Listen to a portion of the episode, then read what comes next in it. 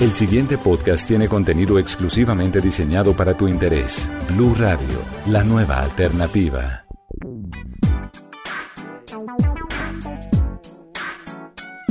Las mujeres y sus historias de innovación y liderazgo al servicio de la inspiración y la evolución en todas las áreas del conocimiento, con empoderamiento femenino. Bienvenidos a la primera temporada del podcast Mujeres TIC. Hola, yo soy Ana Lucía Lenis, soy la encargada de Asuntos Gubernamentales y Políticas Públicas de Google para los países de habla hispana en Latinoamérica. Y hoy quiero hablarles en este episodio que voy a dirigir de la primera temporada de Mujeres TIC sobre el acceso de las mujeres colombianas a las carreras STEM. Y creo que todos me van a preguntar, ¿qué es eso? ¿Qué son las carreras STEM, STEAM, como les quieran decir? Es un acrónimo anglosajón para hacer referencia a los estudios en ciencia, tecnología, ingeniería y matemáticas. Básicamente estamos hablando de la gran brecha que existe en todo el mundo y particularmente en el caso de Colombia para que las mujeres accedan a este tipo de estudios, a este tipo de carreras. ¿Por qué es importante que las mujeres estudien las carreras STEAM? Porque precisamente estos perfiles en las ciencias, en la ingeniería, en las matemáticas, son los que están generando una alta demanda de todos los sectores, de todas las empresas, cualquier actividad dentro de esta era digital. Así que si las mujeres no nos preparamos en este tipo de carreras y no nos formamos, pues vamos a quedar rezagadas para el desarrollo de este tipo de negocios y de oportunidades a futuro. Para eso quiero invitar a una experta que además de ser una persona muy preparada en estos temas, es una gran amiga. Estamos aquí con Olga Paz. Olga es comunicadora social y periodista de la Universidad del Valle, así que hoy tenemos dos caleñas en este podcast. Olga tiene estudios adicionales en administración de empresas, es especialista en comunicación y cultura de la Universidad del Valle, tiene una maestría en comunicación y sociedad de la Facultad Latinoamericana de Ciencias Sociales, la Flaxo, y adicionalmente ha trabajado muchísimo como investigadora, autora de muchísimos artículos sobre el rol de las TIC en procesos de desarrollo, de apropiación de social y de género. Y desde el 2003, Olga está vinculada a una organización muy interesante que se llama Colnodo, que ya nos contará un poquito, como directora administrativa y de proyectos. Y dentro de todo ese trabajo que desarrolla Olga en Colnodo, ella gestiona muchísimos proyectos de uso social de las TIC ella trabaja muy de cerca en los temas de apropiación de la tecnología, de fortalecimiento de competencias TIC y tiene una gran experiencia trabajando con poblaciones como mujeres, personas indígenas, afrodescendientes, campesinos, personas con discapacidad.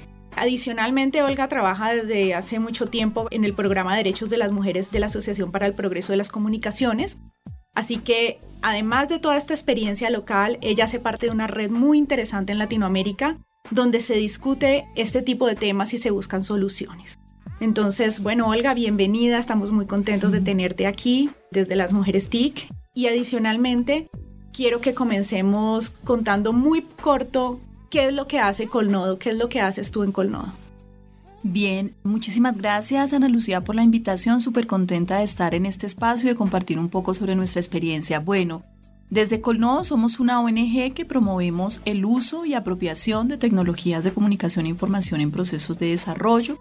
Trabajamos en diferentes iniciativas tratando de que las personas en toda su diversidad puedan aprovechar el potencial de la tecnología para hacer cambios positivos en sus vidas, para mejorar su calidad de vida, para lograr oportunidades educativas, laborales, sociales, económicas, etc. Trabajamos a través de diferentes iniciativas de formación presencial, eh, de formación virtual, de acompañamiento, a organizaciones, a redes, a colectivos y colectivas. Hemos trabajado pues a lo largo de estos 25 años, ya el año pasado completamos 25 años de existencia. Hemos tenido la oportunidad de trabajar con muchísimas poblaciones como mujeres, personas con discapacidad, personas mayores. Es muy importante mencionar que trabajamos con enfoque de género porque sí, desde el inicio, digamos, de la aparición de Internet, se notaba un rezago y una brecha en las posibilidades de acceso, uso y apropiación de las mujeres en la tecnología. Por eso siempre hemos desarrollado iniciativas que favorezcan la participación de las mujeres en este mundo tecnológico especialmente iniciativas de formación, eh, en diferentes herramientas tecnológicas y en diferentes niveles. Entonces es importante mencionarlo porque sí, definitivamente, si en el ecosistema digital hay tantas oportunidades para las personas en general, pues las mujeres tenemos que estar allí y hacer parte pues de toda la cadena de valor del ecosistema digital. Desarrollamos diversas iniciativas también en temas de seguridad digital, en temas de acceso, trabajamos mucho tiempo con los telecentros comunitarios, implementando centros de acceso público a TIC. Recientemente estamos implementando redes comunitarias, especialmente pues en zonas rurales alejadas. Y bueno, tenemos diversas iniciativas para que las personas puedan aprovechar todo el potencial de la tecnología. Bueno, excelente. Como ven, tenemos una experta en el tema y quiero comenzar hablando del acceso de las mujeres a las carreras STEM, no solamente en Colombia, sino a nivel global. En un reporte que hizo la UNESCO hace algunos años, me pareció muy interesante algunas cifras y algunos datos que creo que pueden darnos un poco de contexto de, de esa brecha de la que estamos hablando. A mí me llamó mucho la atención que hasta la fecha solo 17 mujeres han ganado el Premio Nobel de Física, de Química o Medicina desde que Marie Curie lo obtuvo en 1903. Y esto lo tenemos que comparar con el número de hombres que han ganado ese tipo de premios Nobel hasta la fecha, que son 572 hombres. Tenemos una diferencia de solo 17 mujeres premio Nobel en estas carreras, en este tipo de formación versus 572. Adicionalmente, en la enseñanza superior, solamente el 35% de los estudiantes matriculados en estas carreras son mujeres. Y hoy en día, solo el 28% de los investigadores del mundo son mujeres. Hay muy pocas mujeres todavía trabajando en los estudios de las ciencias, trabajando en los laboratorios. Definitivamente hay muchos estereotipos de género, prejuicios que comprometen la calidad de la experiencia del aprendizaje de las alumnas y que limitan sus opciones educativas. Esto es una tendencia global y que obviamente luego veremos reflejada en Colombia, iremos más, más adelante. También acompañado a esto, a muchas mujeres ni siquiera piensan estudiar una carrera vinculada a las ciencias o a las tecnologías, pero adicionalmente muchas de ellas que sí comienzan a estudiar tienen que abandonar en muchos, por muchas circunstancias sus estudios en la enseñanza superior o incluso durante su etapa de transición al mundo laboral.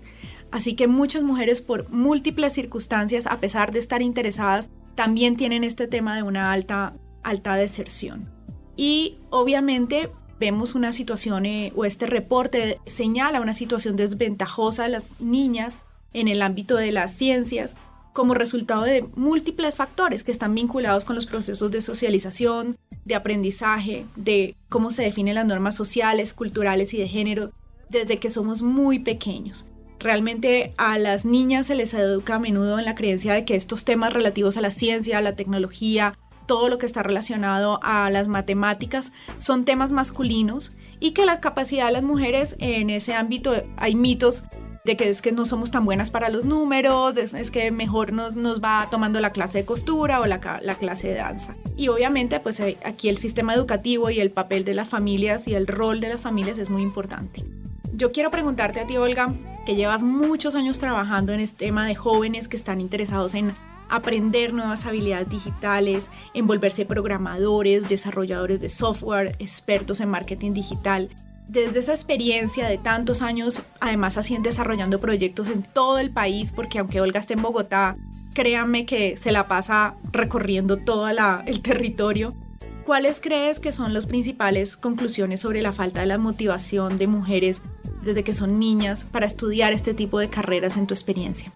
Vale, muchas gracias por esa pregunta. Hay varias razones. Yo creería que la falta de interés, digamos, está mediada por varias circunstancias. Una de ellas es el mandato familiar. Digamos, hay muchos estereotipos de género que están desde nuestra casa y a las niñas nos educan bajo determinados roles y estereotipos y a los hombres para determinados para ejercer determinados roles. Entonces, eso por un lado, por otro lado también la falta de referentes femeninos, por ejemplo, tú mencionabas que ha pasado, por ejemplo, solamente 17 mujeres nobles. Esto tiene que ver también con un desconocimiento histórico del rol de las mujeres no solo en el desarrollo tecnológico, sino en el desarrollo social, en la política, en la ciencia, en, en todo, digamos, en todos los ámbitos. Entonces apenas ahora estamos empezando a reconocer la participación de las mujeres, por ejemplo, en la carrera espacial o la participación de las mujeres, por ejemplo, en el mundo de Internet o la participación de las mujeres en la medicina. Entonces digamos que apenas ahora se viene a reconocer eso, entonces las mujeres crecimos sin referentes femeninos y pensábamos entonces que el mundo había sido creado solo por los hombres. Y digamos que las mujeres hemos tenido una participación histórica muy relevante, pero invisibilizada. Entonces, eso por un lado, la falta de referentes en todas las áreas, como lo mencionaba. Por otro lado, también la educación. Entonces, en la escuela se nos educa para que las niñas eh, cumplan determinados roles, practiquen diferentes deportes, los niños estos roles, estos juegos, estos deportes. Desde el juego, desde la manera como experimentamos el juego cuando somos niños, a las niñas no se nos deja casi experimentar. Si tú vas, por ejemplo, a un almacén de juguetes, tú ves que hay juguetes para niños y juguetes para niñas y están demarcados. Los juguetes de las niñas son juguetes muy orientados al rol del cuidado, entonces el muñequito, la cocina, la plancha, y los juguetes de los niños son súper interesantes. Totalmente. Son legos, son eh, cosas para desbaratar, para armar. Microscopios, eh, microscopios, son unas cosas súper interesantes y uno dice, increíble, claro. No quiere comprarle a los hijos unos juguetes, pues como que conserven o que estén de acuerdo con ese estereotipo, pero así es el mercado también. Entonces desde niños estamos sujetos a ese tipo de roles. Entonces, ¿qué pasa? Que a los niños, por ejemplo, desde el juego se les impulsa a que experimenten, a que creen, a que investiguen, a que se equivoquen, a que armen, desarmen, desbaraten, etc. Y a las niñas a que cumplamos las labores del cuidado, con las muñecas, las planchas, las ollas, las tacitas de té, etc. Y esas cosas que parecen tan ingenuas realmente nos afectan o nos impactan a lo largo de la vida. Como decía, también está el mandato familiar. Entonces el mandato familiar dice que nosotras las mujeres debemos estudiar unas carreras relacionadas también con las actividades del cuidado y los hombres pueden desarrollarse, deberían desarrollarse en otras áreas. Y eso al final cuando entramos a la universidad, todas esas cuestiones que estoy mencionando son súper inconscientes. Entonces la decisión nuestra, esta decisión de las mujeres sobre qué carrera estudiar, está mediada por mandato familiar, la educación escolar, incluso la religión, la falta de estereotipos femeninos, la relación con el juego. Y todo eso al final lo que ha hecho es formarnos en determinado rol, en el rol femenino o el rol masculino. Entonces, eso tiene que ver con la falta de motivación o tal vez creo que para poder seguir y de pronto ahí nos puedes tú complementar, al parecer y de todo lo que nos has explicado, el papel de la familia y los educadores es esencial y definitivamente no podemos abordar el tema del acceso de las mujeres a estas carreras. Creo que ya es demasiado tarde cuando están en el colegio o incluso cuando están en la universidad. Deberíamos comenzar con este trabajo de, de incentivar a las niñas a ser más creativas, a utilizar este tipo de juegos vinculados a las ciencias, a, poder mirar una hoja con un microscopio y entender qué está pasando desde que son muy pequeñas y obviamente ahí creo que el papel de las madres y de los padres es esencial. Eso me recuerda a un proyecto que desde Google trabajamos y apoyamos en Centroamérica que está enfocado en, en apoyar a que las niñas accedan a este tipo de carreras en barrios y en zonas muy pobres de Costa Rica, de Guatemala, de muchos países de, esta región. Y el foco de este proyecto que, que lidera otra organización muy interesante en la región es ir y sentarse con las niñas, pero también sentar al lado a su mamá y explicarle a su mamá por qué es importante que su hija defina o tome una carrera vinculada a la ciencia, a la tecnología, a las matemáticas. ¿Qué crees, Olga, que debe cambiarse en Colombia para fomentar ese cambio de chip en las familias, en los colegios. Creo que hemos visto ya un cambio en muchas cosas, ya vemos que la Barbie, además de ser bonita, puede ser enfermera, pero también puede ser ingeniera, también puede ser arquitecta, y hemos empezado a ver mucho ya cómo se está fomentando que los niños y las niñas puedan usar los mismos juguetes, pero obviamente va a ser un trabajo de muy largo aliento para llegar a romper esas cifras y esa brecha que tenemos tan grande en el acceso a, a estas carreras. ¿Qué crees tú que podamos, o de toda esa experiencia que has visto, especialmente en las regiones del país, que podamos reforzar más para lograr ese cambio de chip más rápido? Como tú dices, ahí hay grandes avances. Eh, me siento también muy contenta, digamos, de verlos, de que ahora las niñas tienen mucho más opciones, digamos, para elegir. Sin embargo, seguimos siendo una sociedad patriarcal, seguimos siendo una sociedad muy tradicional, digamos, donde, se, donde hay mucho énfasis en los modelos de familia tradicional, en los roles tradicionales, cuando en la vida real hay una gran diversidad de familias, gran diversidad de roles, donde las mujeres estamos participando en la vida política, en la vida económica. Entonces digamos que creo que, que en general es un cambio de chip estructural lo que buscamos, no es solamente para carreras STEM en el mundo tecnológico, sino en general creo que debemos reconocer el rol y la participación de las mujeres en todos los ámbitos de la vida. Por otro lado hay que reconocer que todos y todas nacemos con igualdad de oportunidades, pero también de capacidades cognitivas, mentales, eh, etcétera los niños y las niñas entran a la educación, por ejemplo, con iguales condiciones para aprender sobre ciencias, matemáticas, idiomas, artes, humanidades, lo que sea. Pero infortunadamente en la escuela es muy fuerte esa segmentación, que las niñas hacen esto, los niños hacen esto, y las niñas van empezando a sentir que no son tan buenas para los números, que no son tan buenas para las ciencias, que son mejores para las humanidades. Y eso no es malo siempre y cuando realmente las niñas puedan elegir y los niños de qué es lo que quieren hacer, que las niñas si quieren hacer robótica, si quieren hacer programación lo puedan hacer y si los niños quieren hacer cocina o quieren hacer ballet o quieren también lo puedan hacer. Porque es que una cosa que quería mencionar es que no es solo para las niñas, sino también para los niños. Toda esta cultura o este sistema patriarcal afecta también a, los niños, a los niños varones que quieren hacer un curso de baile. Ah, pero si hacen un curso de baile, entonces va a ser ballet, porque es lo único que a veces hay, baile, solo ballet. Yo no quiero hacer ballet, yo quiero bailar, aprender a bailar otros ritmos musicales sin que me estereotipen como un niño distinto o raro o por querer eh, hacer una cosa que aparentemente es, de, niñas, ¿no? Entonces también que los niños tengan esa posibilidad y que las niñas también y que no haya esas limitaciones. Yo creo que la escuela tiene mucho por hacer. Por supuesto la familia, que es el primer, el primer centro de formación.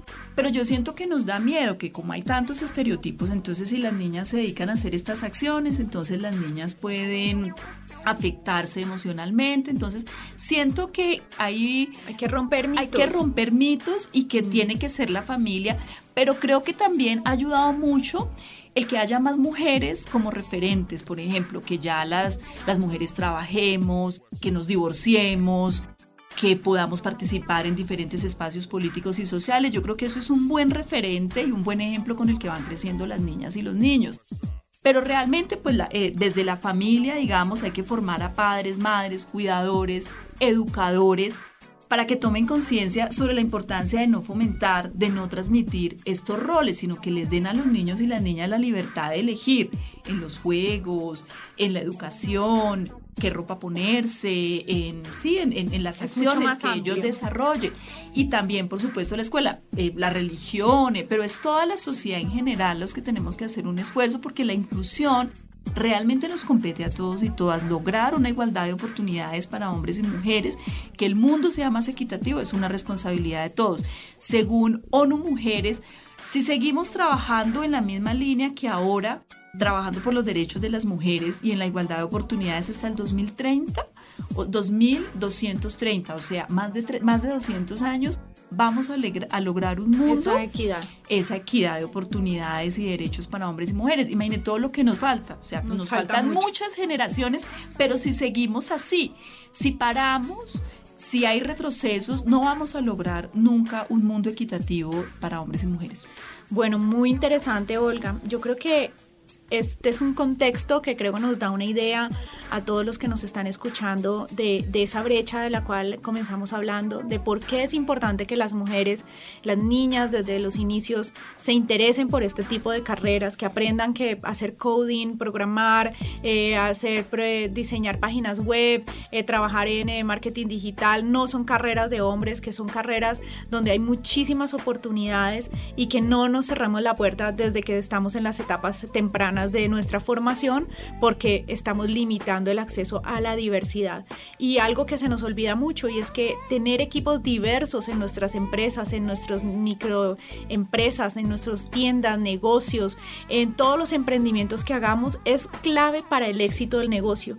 Definitivamente tener mujeres en las juntas directivas, tener mujeres trabajando en los equipos, dando una nueva perspectiva cuando estamos desarrollando, por ejemplo, una nueva aplicación, un nuevo producto, hace parte y está demostrado que genera muchísimos rendimientos en, eh, cuando estás desarrollando un negocio y adicionalmente cuando quieres construir país. Entonces no es importante olvidarse de eso. Quería mencionar sobre lo que dices que solo el 6% de aplicaciones desarrolladas en el mundo son desarrolladas por mujeres. Entonces, cuando hablamos de esto en talleres o algo, la gente siempre me dice, pero ¿cuál es el problema? Pues sí, si las mujeres no participan, digo yo no, el problema es que primero las mujeres no participamos, no porque no queramos, sino porque a veces hay ambientes sexistas que no son inclusivos para la participación de las mujeres. Por otro lado, si Internet está permeando todo el mundo en todos los aspectos de la vida, entonces, digamos, el, 94% de aplicaciones son desarrolladas desde un único punto de vista, sí, que casi siempre son hombres blancos, del llamado primer mundo, asalariados, de estratos socioeconómicos altos, etcétera, etcétera.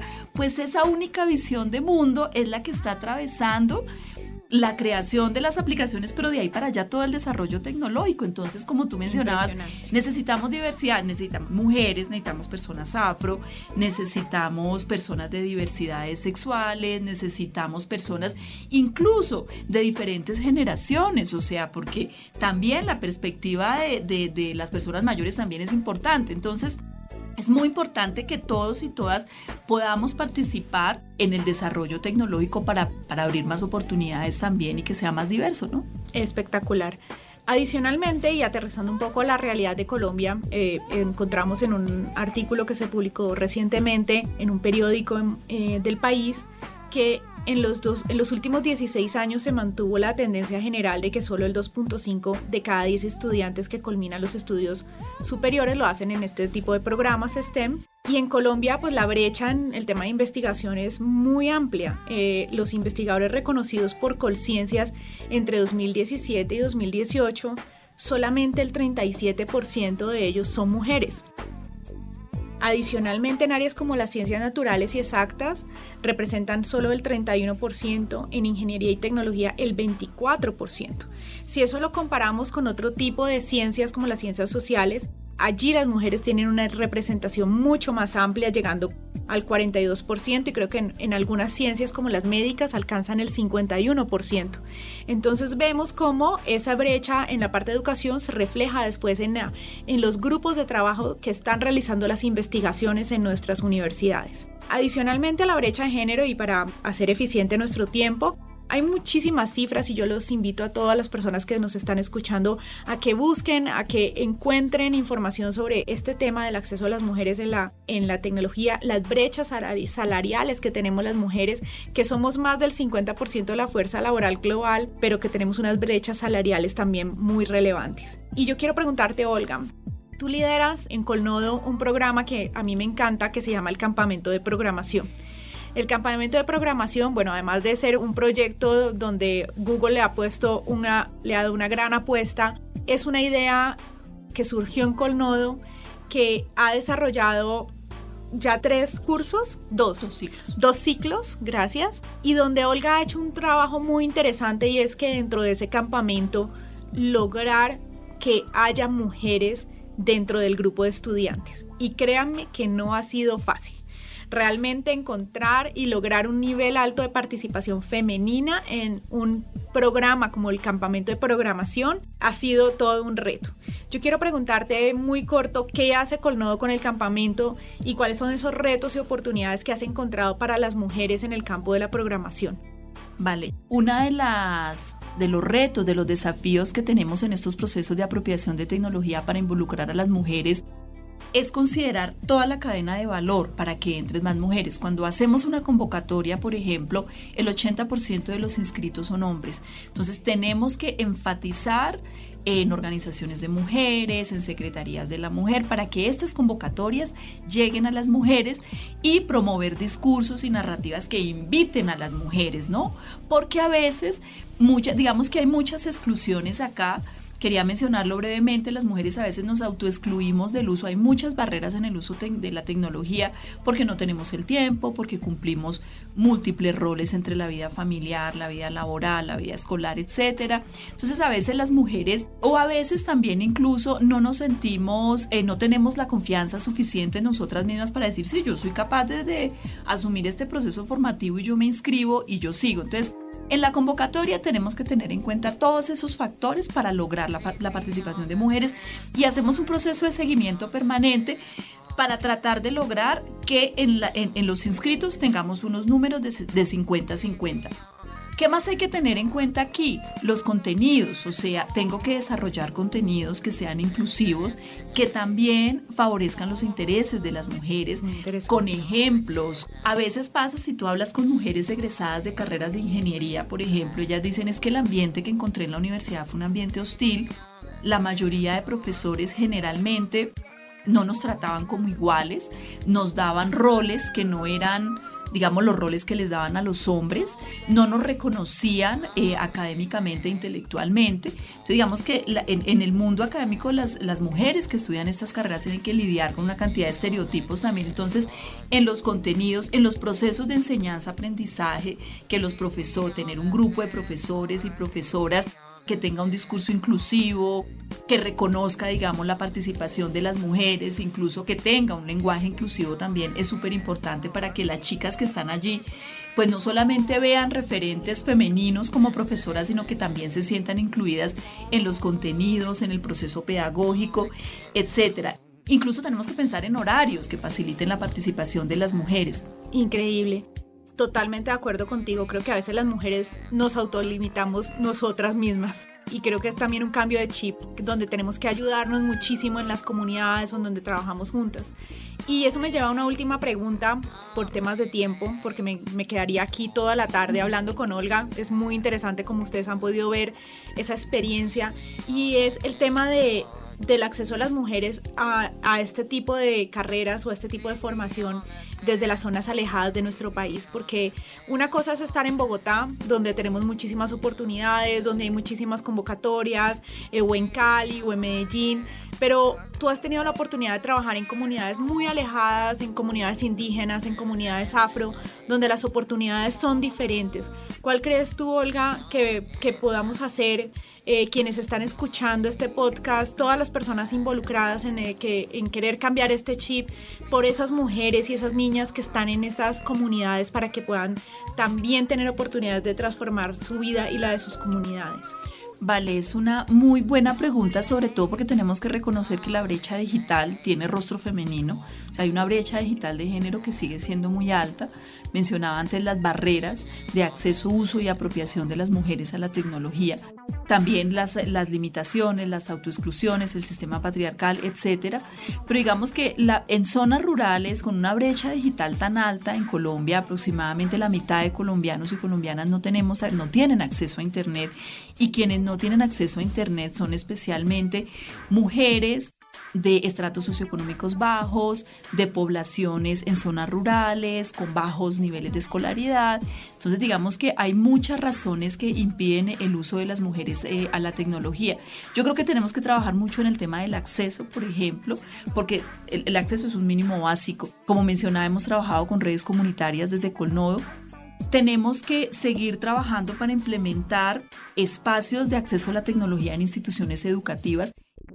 El acceso a la tecnología no se refiere solamente a montar una sala de Internet, se refiere también a promover las destrezas y habilidades que necesitan los niños y las niñas para acceder a la tecnología. No se trata de implementar computadores, sino se trata también de generar procesos formativos, generar procesos de apropiación y si hay, por ejemplo, salas TIC en instituciones educativas, que el uso de la tecnología sea transversal a los currículos. Lo que está pasando en nuestra educación es que se usa la sala TIC para cuestiones específicas de la educación, pero el uso de la tecnología no está ligado de manera transversal a los currículos, sino que sigue siendo la tecnología algo instrumental, como para hacer tareas, para investigar, pero no para crear, para no, no para explorar, no para promover. Tenemos que cambiar ese chip también y promover entre las personas que seamos capaces no solo de consumir información, América Latina es la región que más consume contenidos en Internet, pero tenemos también que enseñar y aprender a crear contenidos, a programar, a desarrollar, a construir, a explorar, a experimentar y a producir contenidos desde las voces de las mujeres, desde las preguntas, las necesidades, las historias de las mujeres en toda nuestra hermosa diversidad, porque cuando hablamos de mujeres no hablamos de un tipo de mujer, hablamos de mujeres negras, de mujeres indígenas, de mujeres de edad media, muy jóvenes, muy mayores, de mujeres que decidimos ser madres, de mujeres que decidieron no ser madres, de mujeres con diferentes orientaciones sexuales, diferentes niveles de escolaridad. Es que seamos capaces de usar la tecnología de una manera más creativa, más productiva y no solamente para consumir información. Entonces, retomando, mencionaba por un lado el acceso, lo que tenemos que trabajar mucho, en el fortalecimiento de capacidades y habilidades para que seamos capaces de apropiarnos y usar la tecnología y también de enseñarnos a usar la tecnología de una manera creativa y productiva y no solamente como consumidoras de información. Las mujeres tenemos derecho de participar en todo el desarrollo tecnológico como lideresas de startups, como directoras de compañías de tecnología, como tomadoras de decisiones, como desarrolladoras, programadoras. En el mundo solamente el 20% de especialistas en temas TIC somos mujeres, es un número muy bajo. ¿Dónde están las demás? Si todos los mejores salarios, las mejores oportunidades de empleabilidad, de crecimiento personal y profesional están en el ecosistema digital y en carreras STEM, pues las mujeres tenemos que estar ahí, tenemos que participar porque eso también afecta nuestro desarrollo personal y profesional y mejora nuestra calidad de vida. Entonces creo que hay mucho por hacer allí y en zonas alejadas pues es mucho más el trabajo que tenemos que hacer. Tenemos hacen falta muchas políticas, infortunadamente, muchas políticas que permitan relacionar el tema de género con el tema de tecnología, el tema quienes promueven los derechos de las mujeres van por un lado, quienes promueven el desarrollo tecnológico van por otro lado. O sea que hay que hablar más entre hay ellos. Que hablar más. Está cada uno pensando en un tema muy pequeño y yo creo que se amarró un poco y, quería que le explicaras a, a quienes nos están escuchando este podcast un poco el tema de la apropiación, porque creo que es una palabra que es muy técnica, en, eh, todo el mundo habla de la apropiación de las TICs, y de las tecnologías, pero realmente la gente no entiende y muchas veces me preguntan mis amigos, mi familia, ¿qué es eso de apropiación? Porque realmente suena como muy técnico, pero eso cómo se come. ¿Cuál es un ejemplo un poco, Olguita, de cómo una persona en una comunidad o una mujer puede hacer una verdadera apropiación de las tecnologías? ¿O qué casos se, se te vienen a la mente de personas que hayan logrado una real apropiación de las TICs y especialmente mujeres? Sí, la apropiación se refiere a la formación de todas las habilidades, competencias, destrezas que necesitamos para usar las TIC y para aprovecharlas en todo su potencial y para ser capaces de darle ese poder transformador que tiene la tecnología a nuestra vidas. Cuando hablamos de apropiación nos referimos a todo eso, al aprovechamiento de las tecnologías, también por supuesto reconociendo los riesgos porque no todo es bueno. También los procesos de apropiación tienen que sí o sí incluir, en Colnodo tratamos de incluirlo, no solamente hablar y enseñar las oportunidades de la tecnología, pero también los riesgos ¿no? en el uso de la tecnología, de privacidad, de seguridad de la información, de violencias en los espacios digitales. Entonces la apropiación se refiere a todo eso. Desde Colnodo hemos desarrollado muchos proyectos de apropiación de tecnología y vemos, digamos, yo creo en esto porque realmente lo he visto, que mujeres que, por ejemplo, trabajaban, tenían trabajos muy mal pagos y, y, maltratadas en el servicio doméstico, pero aprendieron a utilizar la tecnología y entonces ya mejoraron sus habilidades y pudieron encontrar mejores trabajos, por ejemplo, como cajeras o por ejemplo como impulsadoras o por ejemplo porque ahora para todo necesitan utilizar las utilizar para manejar inventarios, para solicitar pedidos, etcétera.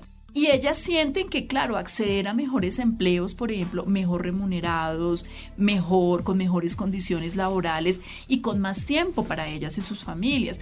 Entonces, lo vemos, digamos, en todas las mujeres con las que hemos trabajado. También lo hemos visto mucho con mujeres emprendedoras que pueden mejorar, pueden fortalecer su comunidad de clientes, pueden mejorar eh, sus habilidades para el mercadeo digital con las mujeres del campamento, con las chicas, por ejemplo, la posibilidad que ellas tienen de poder acceder a su primer empleo. Por ejemplo, hemos tenido incluso un caso de una chica que es madre y no tenía un empleo que le permitiera pues pasar más tiempo con su hijo y poder educarlo ella. En fin, entonces buscamos que el campamento le dé más oportunidades también a las mujeres para que ellas puedan participar como programadoras, como desarrolladoras, pero también puedan acceder a un mejor empleo para mejorar su calidad de vida. Entonces, digamos que cuando hablamos de apropiación de tecnología, que además es un término bastante nuevo porque antes hablábamos era de acercamiento de las tecnologías a las personas, es eso, es la capacidad que tenemos de aprovechar todo el potencial y que es una capacidad que tenemos que formar. Infortunadamente las mujeres tenemos menos tiempo para cacharrear con tecnología, tenemos menores ingresos y cuando tenemos ingresos preferimos invertirlos, por ejemplo, en el hogar, en invertir en comprar algo para el hogar y no en mejorar nuestro, nuestro smartphone, por ejemplo, nuestro computador. Cumplimos múltiples roles porque muchas de las labores del cuidado están asignadas a mujeres. Quería mencionar que en Colombia, según un último estudio que había sacado Profamilia hace un par de años, las mujeres dedicamos 33 horas a la semana a las labores del cuidado, no remuneradas, los hombres 7 horas. O sea, esas labores de barrer, lavar, planchar, cuidar los niños, cuidar los enfermos, cuidar las mascotas, casi siempre están en manos de, eh, de, las mujeres. Todo eso limita, todo eso que uno dice, pero ¿qué tiene que ver con que las mujeres se dediquen a las labores del cuidado? ¿Qué tiene que ver eso con el mundo tecnológico? Porque pues tenemos menos tiempo para aprender, para cacharrear, para usar, para entrar a redes sociales, para bajar información, para producir información, para informarnos del mundo y para participar de manera equitativa en la sociedad del conocimiento.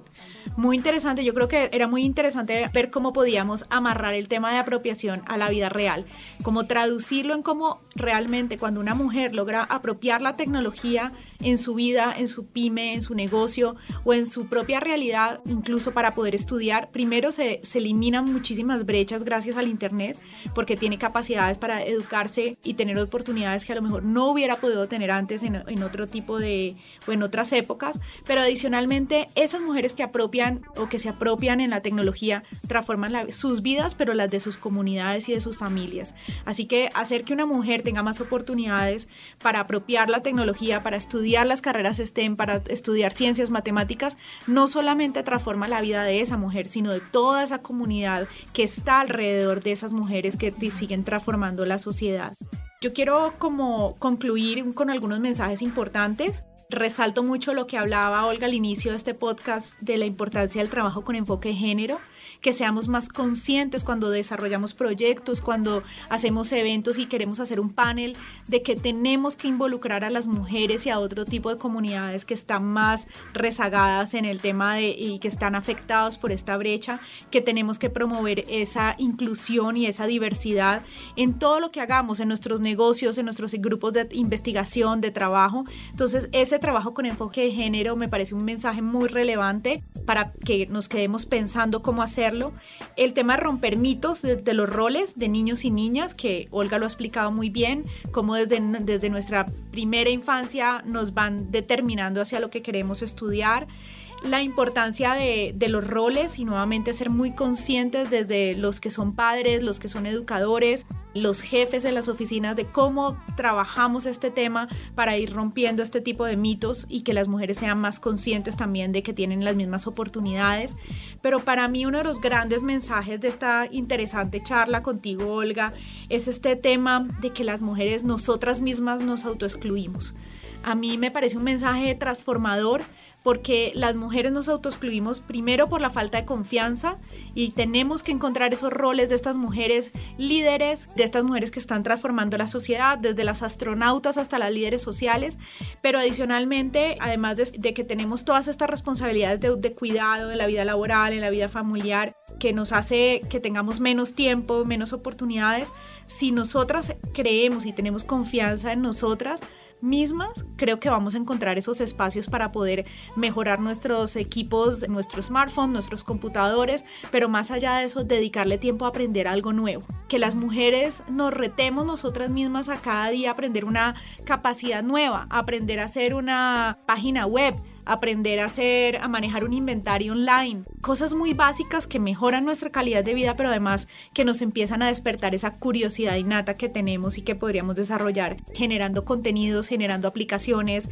generando proyectos con un enfoque mucho más, más diverso. No sé si quieres cerrar, Olga, con algún mensaje para todas las mujeres, pero también para todos los hombres que nos están oyendo, porque todos los hombres que nos están oyendo son jefes, son padres de familia, tienen hijas e hijos, adicionalmente son líderes en sus comunidades y esto es un tema que nos compete a todos. Justamente lo que quería decir a Ana Lu es precisamente el rol de los hombres. Nosotros y nosotras en Colno trabajamos con enfoque de género y siempre tratamos de involucrar a hombres en estos procesos porque el mundo es miti miti. Una Mujeres tiene una iniciativa muy interesante que es 50-50 y se refiere a eso, es decir, necesitamos que los hombres también sean aliados. Esto no se trata de trabajar contra, o sea, no se trata de quitarle oportunidades a los hombres, se trata precisamente de tener un mundo más equitativo donde todos quepamos, donde todos podamos desarrollar nuestro potencial. Entonces necesitamos sumar a hombres también en estas luchas que aumente su, su sensibilidad en estos temas y eso es una invitación súper importante, digamos, sobre todo para las nuevas generaciones de hombres que necesitamos hombres que tengan una perspectiva muchísimo más inclusiva. Quería mencionar en relación con la autoexclusión, no es que nosotras nos autoexcluyemos por gusto, sino porque venimos de toda una cultura en la que no se nos ha dado confianza, o sea, no es nuestra culpa autoexcluirnos, sino que venimos pues de todo un proceso familiar, educativo, social, político, etcétera, donde no, nos han dado confianza para o sea, actuar, ser conscientes de que nos hemos ido autoexcluyendo y que tenemos que trabajar en, en, esa creación de esas alertas donde empezamos a ver. Y creo que con ejemplos muy puntuales, nosotros lo hacemos eh, en, mi oficina, eh, muchas veces armamos un evento y hacemos la lista de los invitados a hablar, sorpresa, todos los panelistas son hombres y lo hacemos mujeres y no nos damos cuenta, es empezar a crear esta conciencia de que tenemos que empezar a, a generar más diversidad, incluso cuando hacemos un evento. Yo quiero agradecerte, Olga. Yo me quedaría todo el día hablando con Olga porque es un tema apasionante. Eh, esperamos tener la, la oportunidad de seguir aprendiendo de ti lo más importante, queremos inspirar a las mujeres, a los hombres que nos están escuchando para que compartan este podcast con el numeral Mujeres TIC, que se ayuden, que nos ayuden a inspirar a más personas a crear esta conciencia y que realmente, como decía Olga, si los números van por las, con los estudios que se han hecho para el cierre de esta brecha, nos tardaríamos demasiado tiempo, más de 200 años.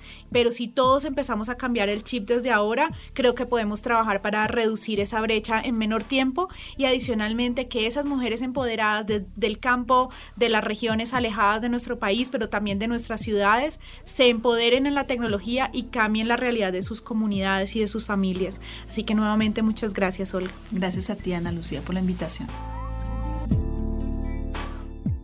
Para más contenido sobre este tema y otros de tu interés, visítanos en www.bluradio.com. Blu Radio, la nueva alternativa.